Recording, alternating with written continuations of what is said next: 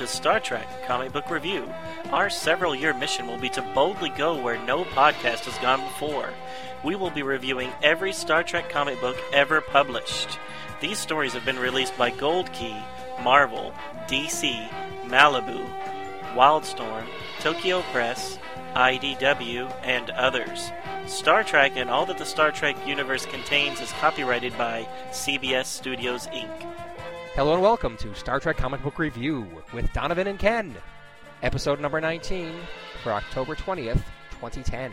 Episode 19, we're going to be covering the last two issues of the Marvel series Star Trek Early Voyages. So this is issues 16 and 17 released uh, May and June of 1998. Yes, indeed, and unfortunately, it was ended before its time. It was, which is kind of a surprise because uh, 2000 or 1998. I mean, Star Trek. I guess it was losing a little bit of popularity, but I mean, Insurrection was coming out at the end of the year, so you think there would still be enough people into Star Trek to warrant continuing this series, but unfortunately, that is not the case. Apparently not, unfortunately, because a lot of this stuff is all about money and numbers, and unfortunately, it obviously was not selling enough issues. So even even having Kirk on the cover a couple weeks ago or months ago didn't do it for him. Apparently not. Didn't get the numbers in. Although that is a good gimmick. But I mean, kind of uh, kind of uh, coincidental. It seems that every time there's a new movie, or every time the comic book series jumps from publisher to publisher, it's usually right around the time that a new movie's coming out. Hmm. So Gold Key Comics had the license up until Star Trek: The Motion Picture came out, and then it switched over to Marvel. Marvel had it up until Star Trek Two came out, and then it switched over to DC and then DC had it for until uh, until Star Trek Six, and then it switched back over to Marvel, and then now it's about to Marvel's about to lose it uh, right before Star Trek Insurrection, Hmm. and then it just kind of jumps all over for a little bit until IDW gets it, uh, what, 2009, 2008, right before the new movie came out. Right. It's all part of the media game, my friend. Yeah, Cross but, marketing. but at least it keeps jumping around and it doesn't just become dead for forever. Exactly. And thank Lord the movies start up again. So you want to just jump straight into the synopsis for uh, issue number 16? I would love to. Issue number 16, named Thanatos. Okay, so um, I'm not going to go over to all the creative team again, except to say that we have a new penciler, Javier Pulido. Uh, no more Patrick Zircher or the other uh, people that were guest pencilers. We have Javier in here doing the uh, the penciling duties, which I have some comments at the end on that, as I believe you do too, because it is quite different from what uh, the, the visual look that we're used to so far. Yeah, it's quite different for uh, a Star Trek comic. They actually took it in kind of a different direction. Yep. Okay, the cover shows a long haired man facing a gorgeous woman in an I Dream of Jeannie outfit. Both have alien looking bumps on their foreheads, and they are looking ready for love. But all is not as peachy as it appears. The word warning is prominently placed above their heads with two helpful arrows with text telling us the man is Captain Pike and the woman is a Klingon. The dangers of going undercover on an alien world is apparently what this issue is about. I did not. I forgot about those little arrows. So later on, when that's revealed that she's a Klingon, I actually was surprised. Oh, really? Oh. Yeah, because I, I guess I didn't read the cover. Well, actually, that's good. I mean, I, uh, I, I think we've mentioned this on other uh, issues we've had where we've had spoilers Right. right on the cover. But uh, that that's definitely a big spoiler on this one. Yeah, that's actually pretty funny because I, I did not uh, did not know that while I was reading it. That's that's Yeah. great. Actually, you probably read it better. I mean, for you, it was better, uh, I, in my opinion. 'Cause I think a lot of times they come up with these covers at the end, after the story's been written, because there's definitely nothing in the story. I mean, definitely it seems like the story wants you to be surprised when it's revealed she's a Klingon, uh, but obviously that's ruined by the cover. Okay, the next two pages introduce the comic series and bring the reader up to date on what happened in the immediately preceding story arc, uh, which we all covered in the last uh, Star Trek comic book review episode. Um, issue number six- 16 story begins with the attractive lady from the cover leaning with her back against a large building column with a knowing smile on her face. Her thoughts are presented in text boxes. She is happy. He has come into the temple today. She notices he carries himself with authority and is dressed like a nobleman. The title of the issue is presented on the lower left of the full page panel Thanatos. The next two page spread shows Pike and Dr. Boyce in a disguise moving through a crowded temple. Boyce notices that the hot alien chick who was checking Captain Pike out, or is ch- is checking Captain Pike out, he says so, and Pike's and Pike poo-poos it, and says that they are here uh, at the temple on business. A high priest on a high platform, holding a dangerous-looking staff in in the air, calls to their gods named Thanatos, who is apparently a bloody god of war. After the eight hour church service, Pike, Boyce, and Spock walk out of the temple and into and onto huge steps. They talk about Pike's previous time on the planet and that the team's observation that concluded that the Tamazi are a people not to be taken lightly. They also disclose at least part of their mission, uh, which seeks to locate disguised Klingons and stop their nefarious plans, whatever they are. The hot chick appears to be observing them from a distance. Can she hear their conversation? Meanwhile, back, meanwhile, back on the Enterprise, Admiral April is making a log entry in which he states how good it is to be back on the Enterprise, which was his favorite command. He wonders if he should have ever left. Then he talks about the potential lack of drive he observes in number one, based on her taking a pass on the recent command she was offered. He goes on to see flaws in virtually all of the senior staff and says they need a strong hand to bring them all to heel that he will provide. The other shoe drops and he exposes his intentions to take back command of the Enterprise. This is a is this a short or long-term goal of April's? Number 1 reports they have reached the coordinates April requested. The admiral calls the senior staff to meet him in the conference room and puts the ship on yellow alert. As he leaves the bridge, he tells crewman Mohindas to scan for hostiles of the Klingon variety. In the conference room, April describes Pike's secret mission on Tamazi homeworld, on the Tamazi homeworld, to stop a rogue Klingon house from obtaining advanced alien weaponry that was allegedly left with the Tamazi a millennia ago by an advanced alien race.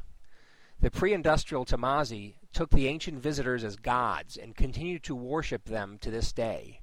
The Tamazi also immediately slaughter any aliens other than their good aliens that attempt to contact them. The Enterprise's mission is to con- is to extract the undercover team if they get into trouble and if required fight any Klingons they run into. April says he will get the Enterprise ready to fight any Klingon threat. Back on Tamazi, back on the Tamazi homeworld, Boyce is walking through the marketplace, looking for traces of Klingons, and thinking about a piece of news he was given just before they left for the planet that he is keeping to himself for the time being, even from Captain Pike. Spock, too, is on his Klingon hunt, using logic, as always. The captain's search is interrupted by the hot bikini woman, whose name turns out to be Carathea. She states he looks like he's from out of town and offers her services as guide.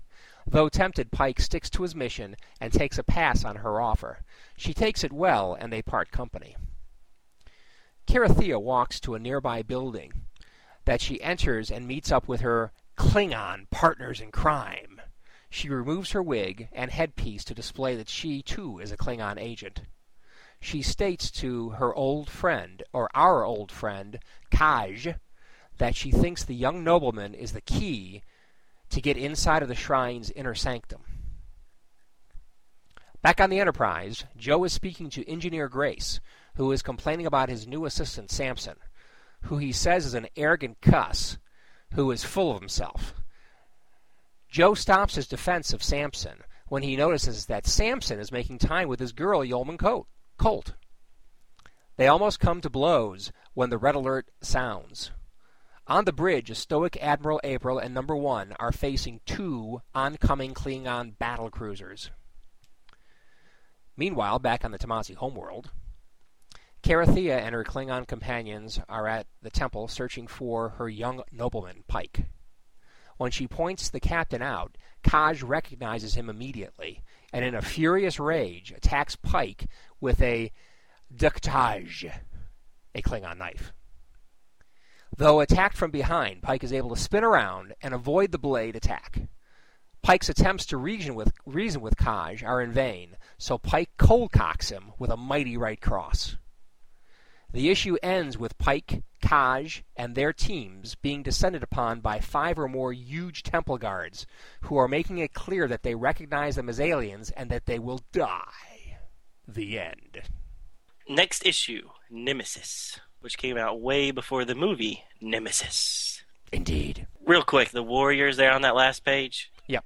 Don't they look like uh, predators from the movie Predator? They're with the mask, and then they Uh, kind of have the dreadlock hair. Yeah, yeah, yeah, yeah, yeah they kind of do. Now that you mention it. Yeah, and they are big dudes, I must say. They are big. They were like almost as big as uh, Rigelian. yes, good point. Yeah, so uh, what do you think of the artwork? It's different. Mhm. I don't dislike it, but it is, it did take a little. It was a little of a shock at first because it is quite different. It's almost cartoony styled, which is not necessarily a bad thing, but just different what I'm used to seeing in a Star Trek comic. Yep. I think it is inferior to Zircher's work and definitely inferior to IDW work, but it's acceptable, except when uh, Javier's uh, artistry descends into uh, manga-esque, over-the-top, stupid-looking emotional, emotional facial, Facial expressions. expressions. Yeah. I mean, I kept on thinking every time I saw one of these, and some some are really stupid looking, uh, in my opinion.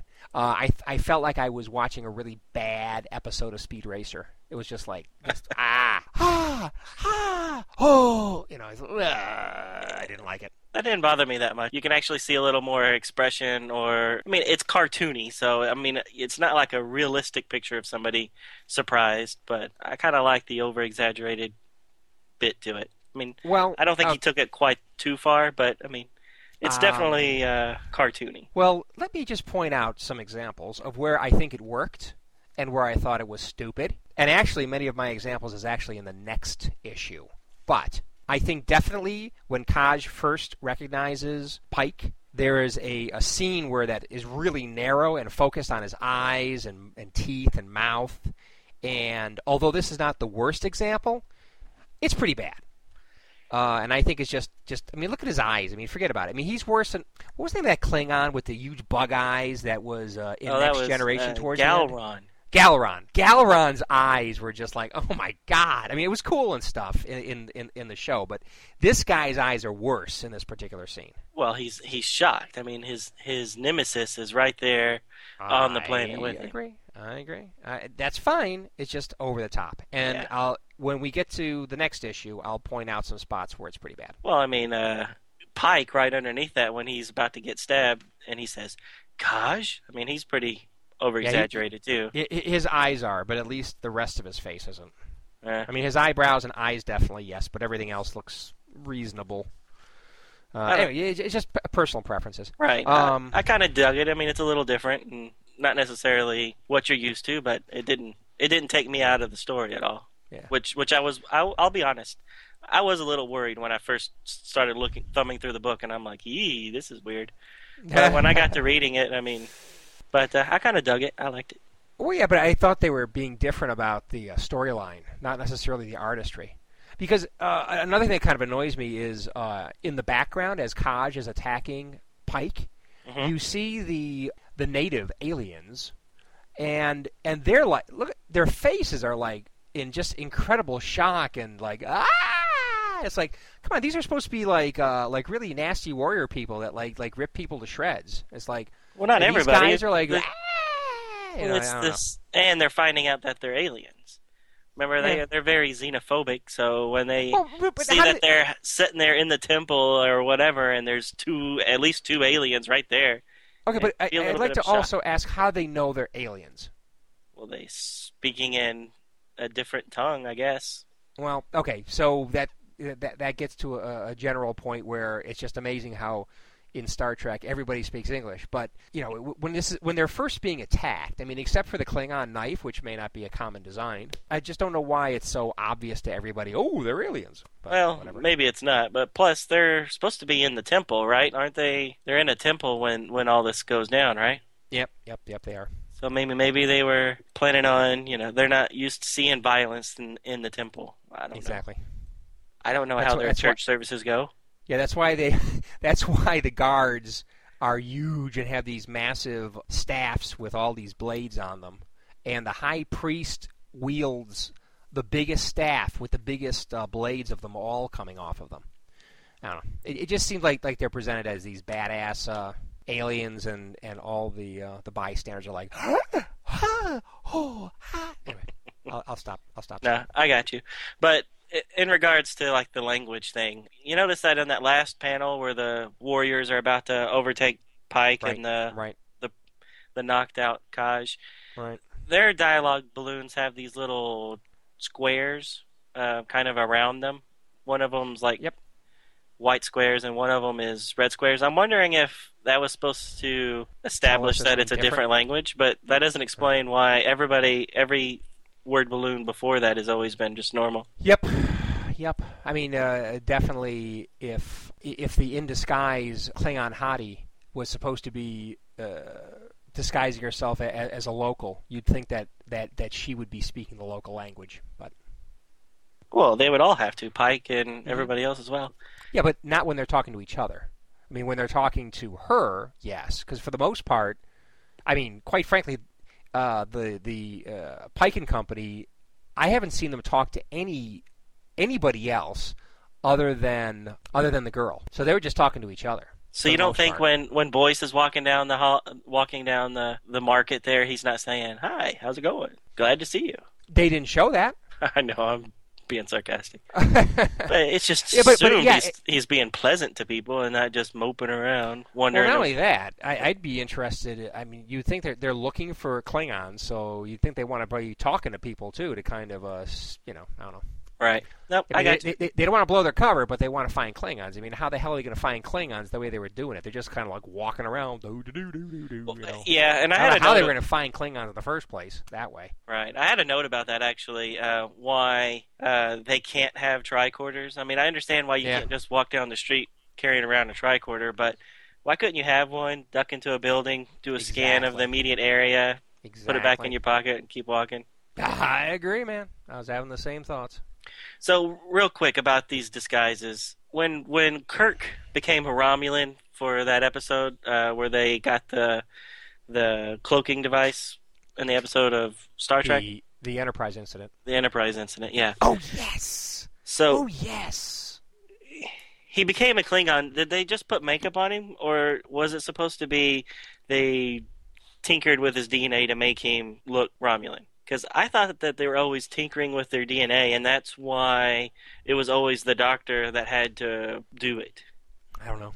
Because I mean, Crusher was the one that made you know Data and Picard look like Romulans. Don't Yep. even get me started on how they made Data look like a Romulan. Yeah. Uh, it wasn't his DNA. But I mean, so I always thought, you know, because the doctor had to do it, McCoy had to do it to Kirk, that that it was some sort of like DNA thing. But I mean, these guys are just ripping their faces off once they they get inside or whatever. I mean, she Yeah, does. Yeah, And- th- th- th- this this is makeup. Th- th- This is like Mission Impossible makeup or something because, as we find out in the next episode, Pike's disguise is damaged from Kaj's attack. Right. But I mean, I'm just saying. Then why did why was McCoy the best latex uh, latex applier on the whole ship? And why is. Crusher the one doing it in the next gen? Yeah, good point. And I think the Doctor even does it in uh, Voyager a few times when they I had to think look he like does. look like Borg or whatever. I think so. So, anyways, I guess you know, in the future, doctors are not only doctors, but they're also special effects artists. Exactly. And that, and by the way, that Voyager episode where they dressed up as Borg and went over, Yeah. that was like, that was really hard to swallow. Right, because it's the the little teaser at the beginning was showing them all being assimilated, and and and you know then the last shot is them walking out uh, full Borg on the Borg cube, and then you come to find out that oh, they're just pretending. Exactly. No. But it was a good teaser. I remember watching it going, what? Oh? Yeah, yeah. So Okay, anyways. so moving on back back to this issue. I, I'm I'm I'm not too happy with how much of a jerk they're making April. I had a note of that too. He's completely out of character from what we've ever seen him before. Which, quite frankly, I haven't seen him that much before. But um, Well, I mean, you've the- seen the him in. I mean, he's shown up a few times in this series, and he's usually Yeah, the mentor to Pike. Yeah, so uh, the the first time I remember is they were around the uh, the Enterprise. Yeah, that was issue number one, and he. There you go. And, and and and that was very brief. They didn't talk all that much, but from what he talked, he exactly he like a mentor, seemed like a nice guy. Right, and he was the one that recommended that you know, if you don't have a first officer yet, uh, I have a recommendation, and then the next Mhm. shot shows him talking to number one. So that implies that Pi- uh, April obviously had a lot of respect for number one, and that's why he recommended her. But that's all been forgotten. Yeah, in this well, issue. and then not not too many issues after that. Uh, Yeoman Colt shows up on the Enterprise to replace um, that redheaded guy. I forgot his name that died. Yep. Uh, and she was assigned there because she was recommended by Admiral again? April. Oh wow! And then here in this issue, he's tearing her down because she's so. sh- You know, he's almost saying women shouldn't be on the ship. I mean, Too many women on this ship. and I'm like, dude, you put half of them there. Good point. I, I don't remember all that. Hmm. Yeah, the Colt thing I think was mentioned when she showed up in issue what three or four, and uh, Pike was all hateful to her because he was Right. like, "I didn't even assign you here, and I'm going to kick you off the ship as soon as soon as I can because Yeah. you know you were assigned by April and not me, kind of thing." So, anyways, I just thought it was funny because he's complaining about all the women on the board and mainly referring to Sita, number one, and Colt, and and he was the one that got number one and Colt on the ship in the beginning. Right. Yeah, but he likes Sita because is like kissing his ass from the beginning. Oh, especially in the next issue, which we'll get to. Exactly. Big time. Oh my! Excuse me, Sita. Is is there something brown on your nose? Oh yes, yes there is. Anyway, that's the next issue. Yeah. It it annoys me a little bit how Carathea, Char- how she yeah. was able to uh, just lock on to Pike right away. I mean, uh, it's like okay, so they didn't explain much about how out of all the many thousands of people that were probably at Temple, how she was able to zoom in on Pike. Well, I think she was just looking for somebody that was of a certain breeding and was also, you know, a little uncomfortable because he was, you know, like a pilgrim or something. So he wouldn't be quite familiar with, you know, because they wouldn't recognize that she's somebody brand new. I think that's why Oh, okay. she was scoping out new people. oh, uh, that's all fine. It just, in the end, I think it's ex- incredibly unlikely, but it is, um, I guess, just as just as likely as Spock being on a nearby planet where young Spock maroons Kirk in Star Trek Eleven. So it's like, okay, fine. Sometimes you just got to do things to move the story along. I still say it's highly uh, hard to swallow for me, anyway. I think after Vulcan was destroyed, they were on the ship a little while traveling before Kirk made his play to force Spock to listen to him and get kicked off the ship. Right. I No, just I- think I- I, just think there's a, there's a lot of things uh, in Star Trek Eleven you just got to go with because it just they had to do certain things to move the story along and they just didn't make all that much sense. I totally agree with you. And and if if that planet was really that close to Vulcan that you could actually see it in the in the sky, Vulcan collapsing on itself, Right. Uh, that planet would be hurting pretty bad too. I mean, Probably. we're talking about if if how would the moon react if Earth was suddenly blown up? I'm pretty sure it would not be good for the moon. Probably not. And another thing is on that entire moon, the landing or the the escape pod happened to land close by um, to where Spock was, Right. or A- close enough anyway. And we're talking about the the next planet over, which is clearly visible in the sky, blowing up, and the Federation outpost that's there has no idea. Because I mean, when when they show up to see Scotty, he's what eating a sandwich or wanting a sandwich or something like that. Uh-huh. Not like, Right. oh my goodness, planet just blew up. exactly. He's like, yeah, I wish I had a sandwich, and here's my tribble in a cage. Anyways, we are way off subject. Way off. So let's get back to it. So let's see what else. Uh, Uh, just real quick about Carietha or whatever, and I don't want to sound like a you know a little pervert here, but maybe she's the reason why I'm so lenient to uh, forgive this artwork. Because uh, there's a few times where she is Pretty good. looking good in that bikini, you ain't kidding. and you then you start thinking, oh man, she's just a drawing.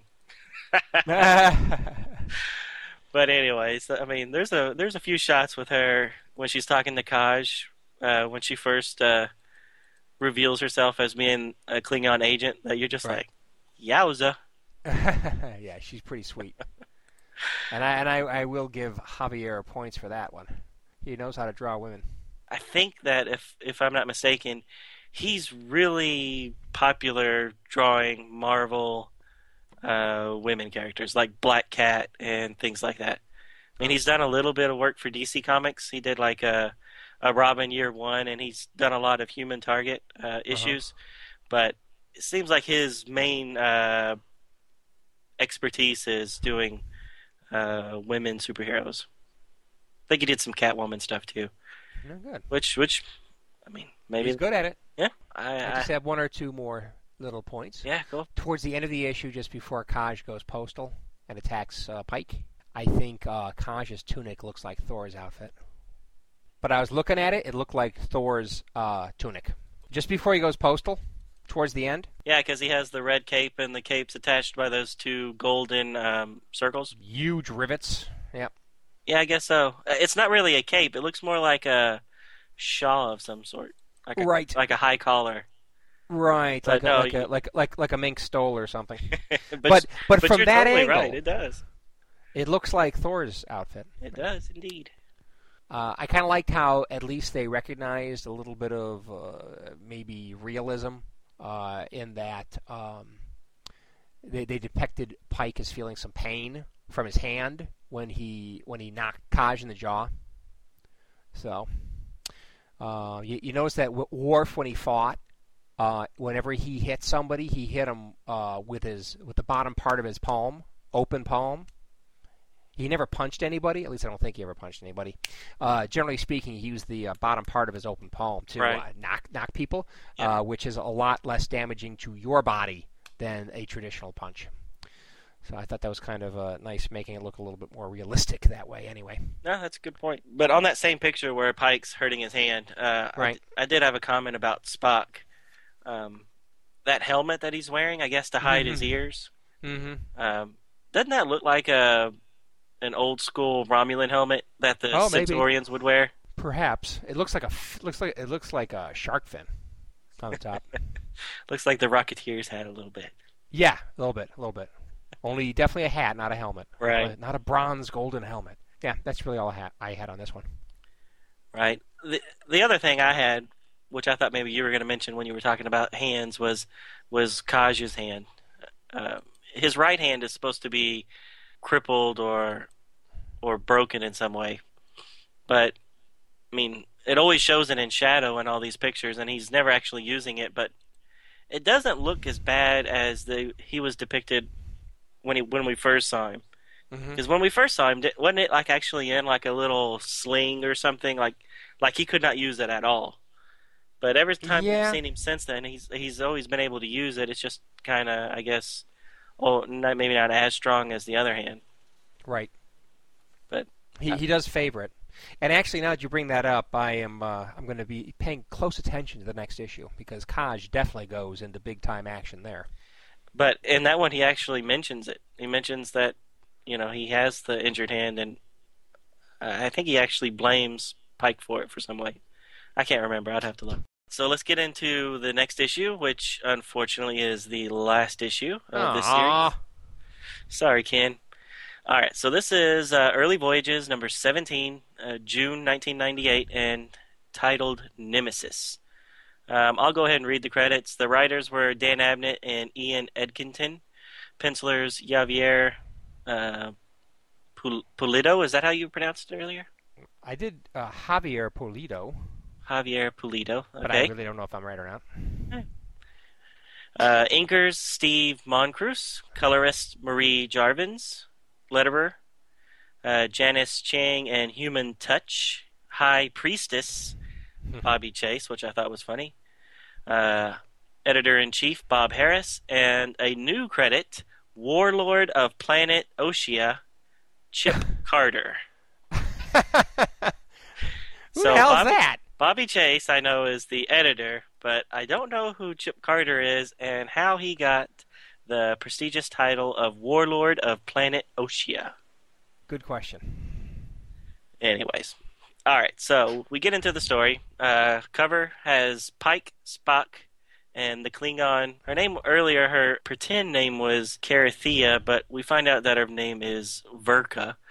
Um, in some odd clothing, but with no ha- alien headgear. So they're still wearing their costumes, but they don't have the heads on anymore, which will be explained shortly. All right, so we get into the story. They're on the home world, and they're in the middle of a huge bar fight. Uh, one that rivals the bar fight on Rigel 7 that we saw in Early Voyages number 3. I mean, this, this bad boy is huge. All right, so Pike, Boyce, Spock, and the Klingons are fighting the uh, Timazi warriors that look a lot like the Predators. Um, a, a warrior is about to kill Pike when Kaj jumps up and stabs the warrior in the back, saying, No one kills him but me. As Pike walks away, Kaj takes a chance on killing him right then and there, but Verka stops him, saying, Only a fool fights in a burning house. Uh, Kaj, who we learn is actually Kaj, son of Torg, and Pike agree to work together. Due to the damage to their costumes, they decide to remove the makeup, and they so they no longer look like the locals. So everybody knows they're aliens from this point forward. Uh, as they're walking out, a shadowy masked figure watches them talking to himself that's and saying, "Run while you can. You are all dead men." So and uh, again has the we- weird uh, word balloon. So I'm assuming that this is actually in the Timsy language and not translated English from the universal translators. Back in orbit, uh, the Enterprise is attempting to contact the Klingon ships that showed up. Uh, the Klingon commander Karg honestly states that they are there just to retrieve the advanced weapons that there's that were supposed to be left by the uh, advanced beings uh, over a millennia ago. April advises number one to get a weapons lock on the Klingons. Number one says that she is in command and he is there as just an observer, uh, stating that they are there only to rescue Pike and not to start a war with the Klingons. Uh, Karg announces that they will be uh, destroying the whole planet to keep the rogue Klingon force to obtain the weapons, which is Kaj's force. They're they're actually a rogue Klingon force and not uh, not part of the Empire, uh, which will be explained later. Number one claims that they will stop them, and the communications link is broken. Meanwhile, on the surface, the masked character that we saw earlier is shown awakening a large robotic insect uh, to attack the off-worlders. Back on the street, Kaj explains to Pike that why he hates him so much. It seems that the loss uh, to Pike in issue number two was enough for his political rivals to take all his power away due to the loss and also his uh, crippled hand. Pike exclaims that that can't be his fault when suddenly they're attacked by these giant robot caterpillar things. Uh, Kaj attacks the robots head on, stating that he wants Pike to know that he owes his life to a better man. So Kaj jumps onto one of the robots, and then he attacks. And then the others start attacking Kaj, but accidentally kill the other robot. And he actually rolls underneath another one and is somehow able to rip out its guts, and then it causes this huge explosion. So all this happens while Pike and the other ones are heading towards the Klingon shuttle, and then they witness the explosion um, in the background and exclaim, "He did it!" Uh, then they leave, and we get a close up of the crater, and we hear a weird sound effect, and I'm not going to pronounce it correctly, but it's Shulik. shlink. No, there's no R there. All right. Meanwhile, the Enterprise is actually in battle now with the uh, the Klingon ships. When Tyler is getting a reading of two more ships heading to the surface, one Klingon shuttle is uh, and an unidentified craft, which we know is one of these robotic caterpillar things. Uh, he does state that he's reading human life signs on the shuttle, on the Klingon shuttle, and then the Klingon ships uh, break off their con- uh, conflict with the Enterprise to try to intercept the smaller craft. Uh, in the shuttle, Pike and Verka uh, are being chased, like I said, by the caterpillar robot.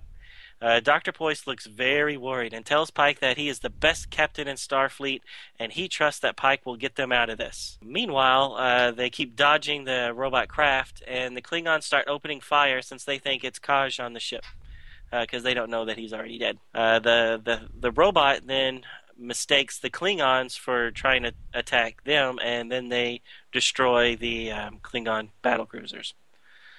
April orders Mohindes, Sita Mohindes, to fire a full spread of torpedoes on the unidentified craft. Number one chastises April for uh, overstepping his boundaries uh, and orders Sita to belay that order. But Sita informs her that the torpedoes are already away. Number one continues to confront April, stating that the shockwave from the torpedoes will swamp the shuttle and the Enterprise itself. The torpedoes do make contact with the alien craft, and the explosion engulfs the ship and uh, the shuttle and throws debris uh, of the Klingon ship towards the Enterprise. Uh, Tyler reports that they have lost all contact with the shuttle, and the bridge section of the Klingon cruiser smashes into the uh, saucer section of the Enterprise. We see number one falling and hitting her head on a railing. And then we cut to some time later. Tyler is giving a pretty hefty status report to April that there were two dead, 67 injured, multiple system failures, and no sign of the shuttle. And then the last frame shows a stretcher taking uh, number one's lifeless body off the bridge, and there's a little blurb that says, "To be continued." I don't think it actually says that, but uh, it basically says, and I will read it because I thought it was actually kind of funny. Yes. Next, what happens will sadly be a mystery because this issue is the last. Yes. So we will never know what WTF. Yes. Man, how could they end it? Big cliffhanger. You almost wish that they wouldn't have released these last two and maybe just ended it on, you know, the the end of the Future Shock type episode uh, story arc. Yeah, almost, because you would have wondered what was the secret mission Pike and Spock went on. Exactly. And I have a list, and, and you can add to this list, but here are the unresolved storylines uh, Pike, Spock, and Boyce's whereabouts, mm-hmm. number one's condition. What was that weird sound after Kaj killed the worm, and did he live? Uh, do the aliens send another attack ship to attack the Enterprise, or were they would they be satisfied that the shuttle was destroyed? Uh, how will the Klingons take the attack, meaning the, the Klingon Empire that they've lost uh, a couple of battle cruisers? And what was the mysterious message that was bugging Boyce so much? Exactly. Uh, any any other ones that you can think of aside from you know the the Colt Tyler uh, relationship yeah, thread I, that's I been can care going less on? about that. Well, what, what did, did you mention uh, the Pike um, Kathia or whatever her real name is? Oh no, yeah, no, I didn't mention that. There's another possibility. And as far as the noise after Kaj died, um, I thought that was one of the one of the bug guys actually still surviving and coming up from the ashes. And I thought that was the one that went after um, those guys in space, Oh, the shuttle in space. That's what I thought that was. No, I could totally see that. I just assumed that it was supposed to be open ended that maybe Kaj somehow survived. survived. But I mean, but that is a huge explosion. When you see that, when they're looking back at the Oh city, yeah. Oh yeah. and I mean, you can see some of these like skyscrapers actually shattering. Yep. So, uh, Well, and let me just say that um, this is supposed to be a super advanced race that left some kind of super weapon behind, and it turns out to be some mechanical shrimp. That was a little disappointing when I when I saw that was it. Okay, so this Uh, super this super uh, weapon from some incredibly advanced race, and you come up with something that is a convenient mechanical contrivance to cause uh, peril for our uh, captain and, and, and company. It was like very disappointing. How weak. But then the thing can fly, and apparently it can survive a huge explosion like that. Uh, I guess it is kind of, and it can take out two Klingon cruisers. Wow, I guess it is advanced. I really thought that that one that was chasing them was yet another one. But Well, it might have been another one, but I thought it was. Uh, but no, you're right. I mean, it it can take out two Klingon cruisers that just happen to, uh, you know, attack close to it. But it, it never could take out the shuttle. I mean, the shuttle's leaving orbit. It's like maybe Yeah. hundred feet right behind it, Exactly. shooting, but the shuttle's able to dodge it. But these two Klingon cruisers show up, and he's able to take out those Klingon cruisers with one shot each, really. Yeah. But uh, but that's being a little nitpicky. That is being nitpicky. So, know. so, so you're objecting to the story being convenient for what they wanted to say, without it being logical? I it doesn't bother me that much. I mean, I've I've watched a lot of old Star Trek, and, and they got a lot of it, a lot of it there too. Exactly. Deep Space. I mean, uh, Next Generation's not is is pretty guilty of that as well. Yeah. One thing I always I disliked, uh, one bit of non-continuity that they really just paid attention to when it was convenient is how you know everybody's supposed to be stronger than humans. They live longer, they're stronger, blah blah blah blah blah. Yeah, when it comes down to a fight, usually, you know, somehow, you know, the humans are supposed to be able to fight these huge temple guards. I mean, look look at the beginning of this uh, of this issue. I mean, it shows uh, uh, it shows Pike with one of these huge guys, uh, and, and Pike's holding their arms, and and their ha- his hands are like a fraction of the size of these guards' hands. It's like, come on, how you gonna fight that? Yeah, the guards have these like sickles in their hands, and Yep. and could easily just take off Pike's head, Exactly. but he's able to just like hold on to his elbows and and keep him at bay. Exactly. Right. So, uh, but you know, sometimes they're big and strong, you can't beat them, and other times it's like, ah, no problem. It's a it's a normal fight. But no, I totally agree with you, and I always thought they depowered humans way too much in all the series. I mean, Yep. Vulcans are smarter. Vulcans have you know these telepathic powers. Klingons are you know super tough and can live obviously really long longer than humans can, which I thought's funny. But you know, because they keep bringing back these Klingons from the original series and like Deep Space Nine and stuff, and Oh, you're like, right. dude, that guy would be like 200 years old, and he's still fighting. But anyways, that's again being nitpicky. But But but, yeah, I, I always I always thought that they always depowered humans too much. Yeah. But I guess they were supposed to be crafty. That even though they weren't as powerful, they were able to do something gimmicky and defeat the Gorn or whoever it was that was obviously stronger than him. Anyways, what'd you think of this overall story, though? I mean, considering that it's part two of a three or four part series that we'll never get the end to. I thought the story was good. Uh, I was surprised how Kaj did what he did. I totally, I totally understand the the tr- the stopping the warrior from killing. I mean, I say I understand. It's a very often used uh, plot device where your villain will stop another villain from killing your hero because he wants to be the one that kills him. Mhm. I mean, I don't dislike it, but I mean, Lex Luthor does it all the time, and Skeletor did it to He-Man all the time. So, and I keep thinking, I was like, if you really hate the guy that much, Let him kill him. I think you would let whoever kills him kill him. Yeah. But but anyways. I just got to say that there are so many stupid, stupid manga looks in this particular issue. It's amazing.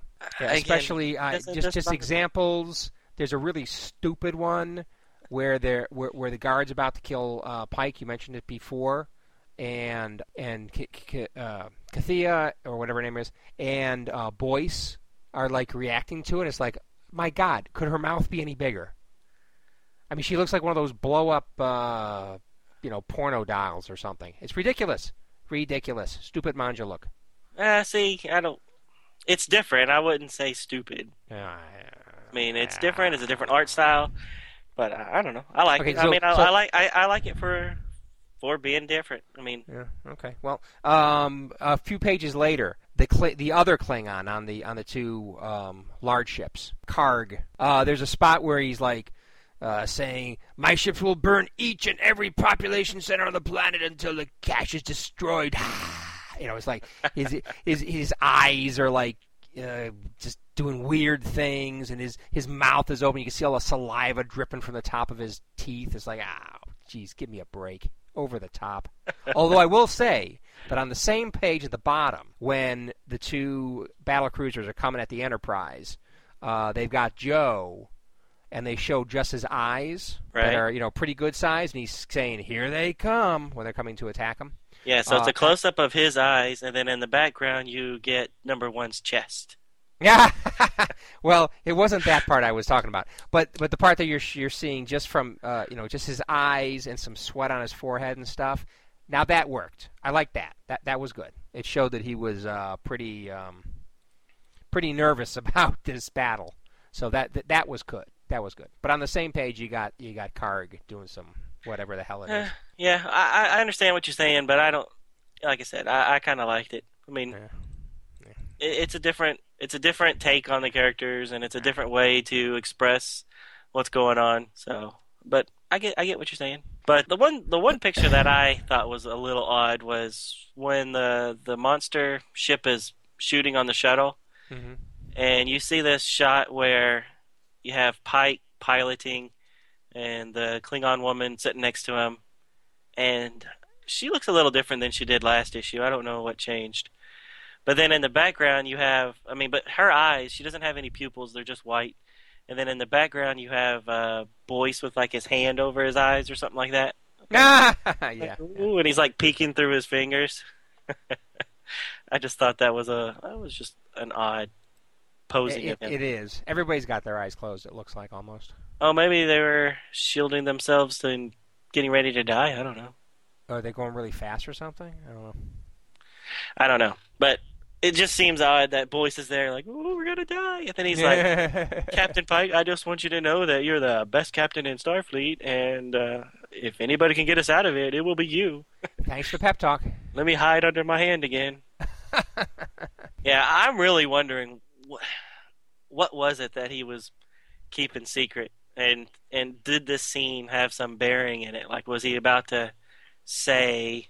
Yeah, I thought tell him what to. it was, and then it was like, oh well, I'll distract him from saving us, so I better keep my mouth closed. Yeah, exactly. Maybe his dad really did get kidnapped by, or was really dying. Because remember, a few issues back, the Klingons Yep. used that as a ploy. Maybe, maybe this time, his dad really did die, and he's been not wanting to tell Pike. Exactly. Before they go on the uh, dangerous mission. Right? But we'll never know. No, we won't. Now that there's another thread for you. Well, you mentioned the Well, yeah, I, about what was I the mentioned secret, what what Boyce's big secret was. theoretically saying what it was. Yep. Sita turned out to be a uh, little scheming kiss butt. You think so? I think she's just. That's what sh you know. She's he is the commanding officer, so I can see why she would have done it. Well, I mean, no. he told No, her no. to fire torpedoes. She He- fired them. She is the he is the highest rank, but she's the commanding officer. She is the captain. Yeah, I know. she has the con. I I I know that, but if your boss's boss's boss is there and gives you an order, Yeah, you're probably going to go by you're going to be a little But- prone to just go ahead and do it, especially if you're in the middle of a big battle. Yep. Captain's a captain, though. Who's sitting in the con is sitting in the con. And I'll also say that ever since um, in the a few issues ago, when uh, Sita was saying, "Well, I guess we'll have to get a new name for you now," and that really pissed off Number One. I Mhm. think um, I think there's a little uh, little competitive uh, cat fighting under the surface between those two. Really, I, I, Oh, yeah. didn't, I didn't see that, So- but okay. I think so. I think at least I think it's that they're trying to build that up anyway. All right. Uh, one thing on Kaj being depowered after his loss in issue number two. Mm-hmm. Uh, later, he, he there's that whole Harvest Planet storyline, Yeah. and doesn't he have like a lot of troops and ships and stuff like that in that fight? So why would he still have all that power if him losing in that nebula? Well, which battle is he talking about that caused him to lose all his power? Was it the the dilithium crystal one or the Harvest Planet one? I thought it was the Harvest Planet one. Oh, okay. All right. Maybe you're right. I just assumed that it was the dilithium crystal one, but which would have been his first encounter with him. But but maybe you're right. Maybe it was that because he Well, killed a whole bunch of his own people, right? On that harvest planet, he he just said find Pike and then just start shooting your disruptors onto the planet at that spot and kill everybody, even Right. even my troops that are there. Yep.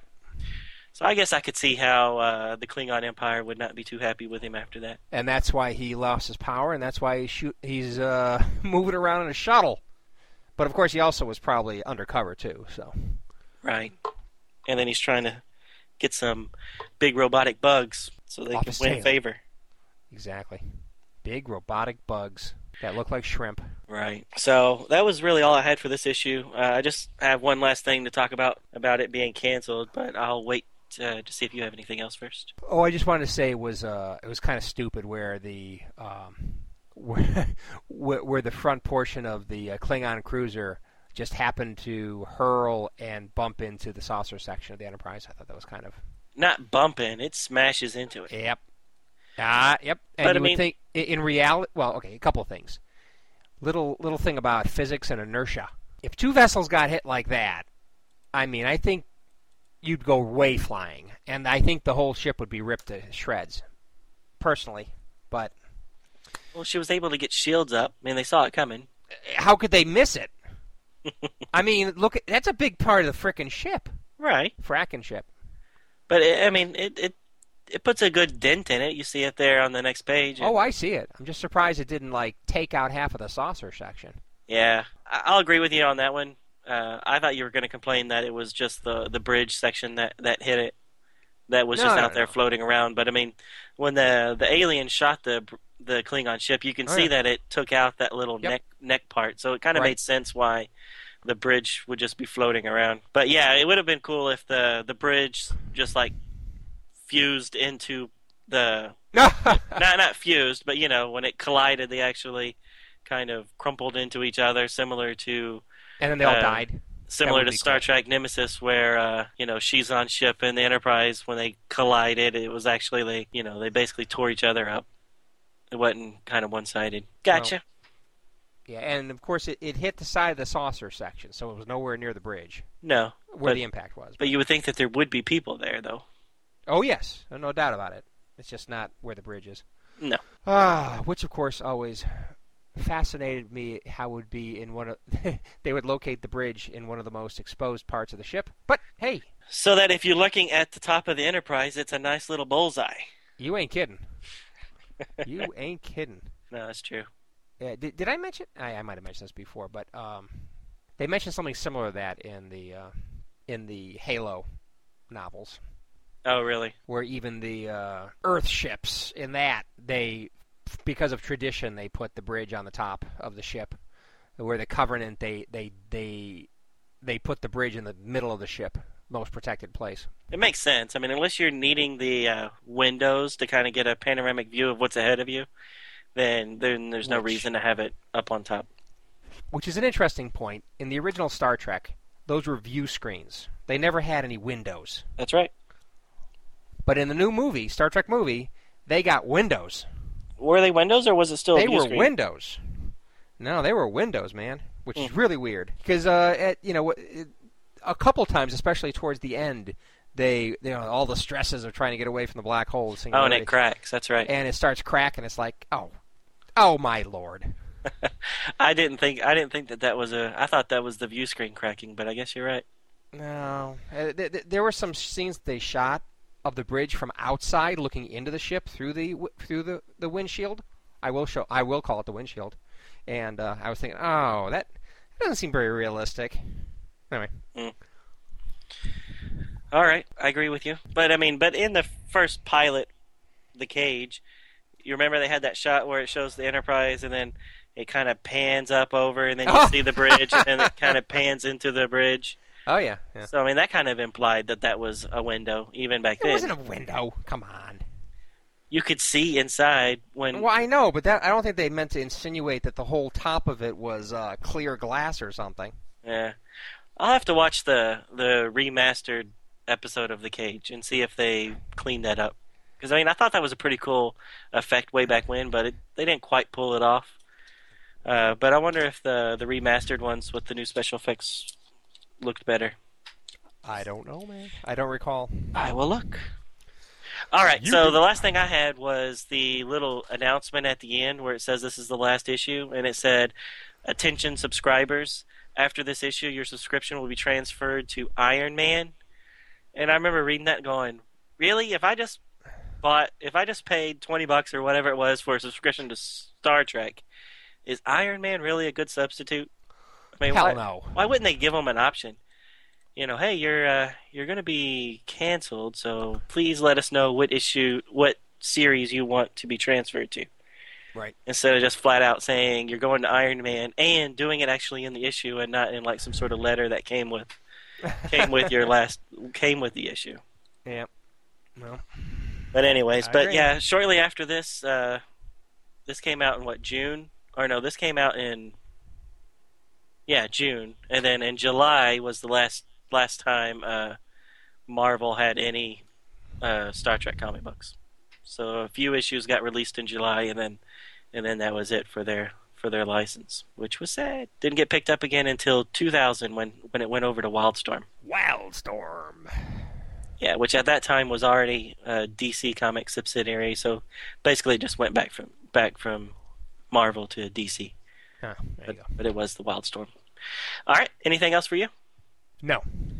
All right, so just real quick in the elsewhere in uh, Star Trek, this was what June, May and June.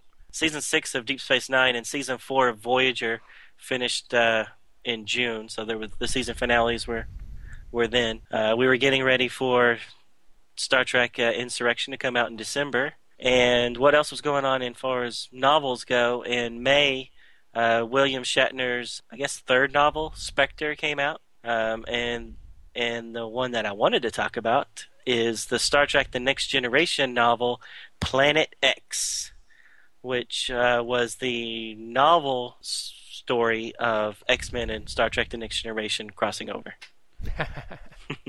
Which I have. I've read maybe half of it, but I can never finish it because I don't know. Reading Star Trek and X Men crossed over on a comic book seemed, you know, it seemed to work. But when I'm reading it in a novel, it's just like, I don't know. I don't really need Geordi to try to explain how Nightcrawler can jump through space. it's just like, like it just works better in a comic book because it's you know faster paced and you're not reading page after page of them trying to psychoanalyze the X Men's powers. But maybe one day I'll get around to reading it. It's by Michael Jan Friedman, and I really like him. oh, yeah. yeah. All right, so that was in May.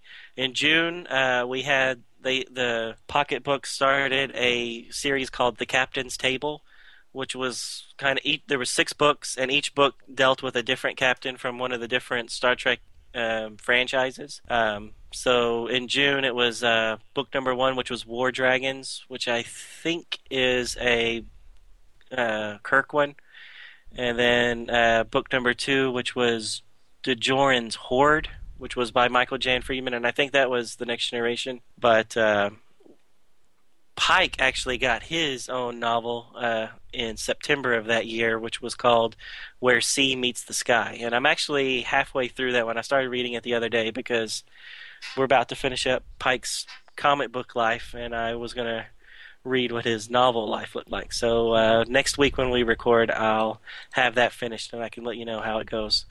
It's uh, a little disconcerting because they, you know, obviously it's a different continuity than what these comic books were, but you got to live with it. All right, so that's it. Speaking of continuity, Yep. the next issue has some, or next episode has some interesting issues.